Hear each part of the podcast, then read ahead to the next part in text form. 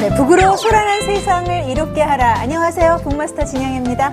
네, 안녕하세요. 이창현입니다. 네. 자, 북벤저스 두 분 인사해 주시죠.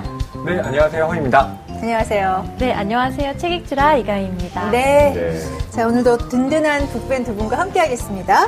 자, 이가희 북벤은 지난주 저희가 뻔뻔하게 자기가 낸 신간을 가장 먼저 소개한 북튜버. 아, 귀엽게. 귀엽네요. 귀엽게. 너무 애정 표현을 해주시는군요. 네, 어때요? 반응 좋아요?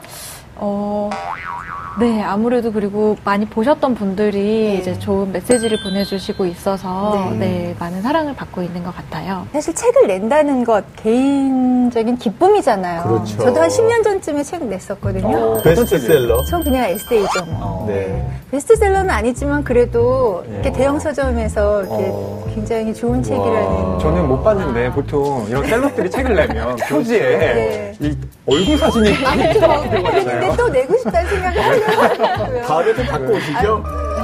어, 어, 절판 냈습니다. 자유화면으로 나갔을 그러니까 것 같아요. 그거 보고 싶다.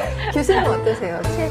근데 늘 책을 뭐 논문 쓰시고 뭐 맞아요. 그래서 책 관련해서는 그러니까 이제 교수들은 전문 서적을 내는 게 있고 음. 교수님들이 자기의 에세이나 뭐 다른 그 이제 글들을 모아서 책을 내는 경우가 있는데 전문 서적은 별로 그렇게 크게 부럽지 않은데 음. 자기의 이야기를 잘 맛스럽게 설명 책을 내는 사람들 보면 상당히 부러워요. 음. 네. 네. 저도 한번 이 프로그램을 통해서 네. 노하우를 잘 얻어가지고 음. 꼭 1년 내에 베스트셀러를 한번 어. 내보도록 도전하겠습니다. 응원하겠습니다. 네, 기대하고요. 두 분께 배우면 되겠네요. 그러니까요. 네. 아니 우리 허희 씨한테도 배워야죠. 근데 뭐 고백을 하면 제가 어, 책을 내긴 했었습니다. 아무도 몰라서 그렇지. 어 진짜요? 네. 네. 언제요? 제가 고등학교 1학년 때 제가 당시에 썼던 시들을 모아서 자비 출판을 한 적이 있어요. 어머. 오. 네. 열 정말 권 멋지다. 찍었어요. 열 권. 예. 그 당시에 그 인터넷에 예. 약간 그 자비 출판을 할 수 있게 하는 사이트가 있었습니다. 그래서 네. 레이아웃과 뭐 이런 표지를 어, 제가 결정하고 해주고. 원고를 딱 넘기면 원하는 부수만큼 찍는 거예요. 제가 돈이 없어서 딱 10건만 찍었는데 네. 그때 뭐 선생님들과 친구들에게 나눠주고 예. 저도 갖고 있었는데 네. 어, 지금은 행방을 모르겠습니다. 그러니까 허위 북배는 어떻게 보면 시인이네요. 우리 이제 앞으로 허희 시인이라고 불러줍시다. 아유, 큰일 납니다. 아, 큰일 납니까? 보통 시인들한테 저 돌맞습니다. 네.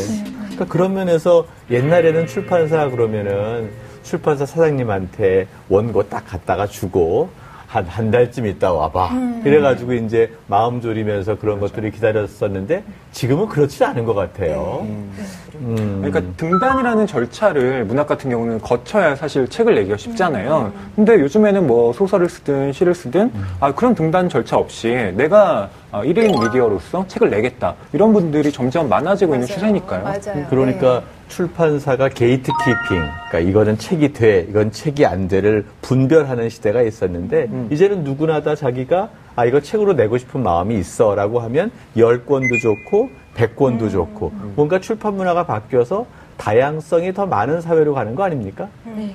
그러니까 영화에서는 그런 영화들을 이제 독립 영화라고 부르잖아요. 그렇죠. 출판에서도 어, 그런 흐름들을 독립 출판이라고 얘기를 어. 하죠. 네, 맞아요. 음. 예. 죽고 싶지만 떡볶이는 먹고 싶어. 음. 이 책이 그런 책이라고 하더라고요. 맞아요, 맞아요. 독립 예. 출판하다가 나중에 제대로 된 출판사에서 만들었다가 엄청나게 많이 팔렸다고 그러죠. 어, 베스트셀러에 오랫동안 자리를 잡고 있어요. 네. 사람들이 처음에는 어 제목이 이게 뭐야? 라고 하면서 집어들었다가 음. 점점 어 그래도 책 내용도 읽을만 하네 라는 이 소문이 퍼지면서 어. 계속 지금 서점의 높은 자리에 올라 있죠. 이야. 되게 부럽습니다. 네. 근데 왜 떡볶이예요? 순대나 소주 이런 얘기가 네. 안 나오고 무슨 아니, 의미가 있는 그러니까요. 건가요? 네. 이 작가가 평소에 떡볶이를 좋아했다고 해요. 음. 그런데 이제 우리가 죽고 싶은 마음이 들 때는 사실 양가 감정이 있다고 합니다. 음. 죽고 싶은 마음도 있지만 또 반면에 살고 싶은 마음, 뭐 삶에 대한 욕구 뭐 이런 음. 것들이 다 같이 반영된 제목이고요. 아, 그러니까 떡볶이가 먹고 싶다는 거는 살겠다는 일상적 열망을 반영하는 거군요.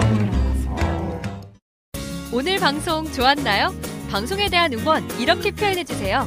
다운로드하기, 댓글 달기, 구독하기, 하트 주기. 더 좋은 방송을 위해 응원해 주세요.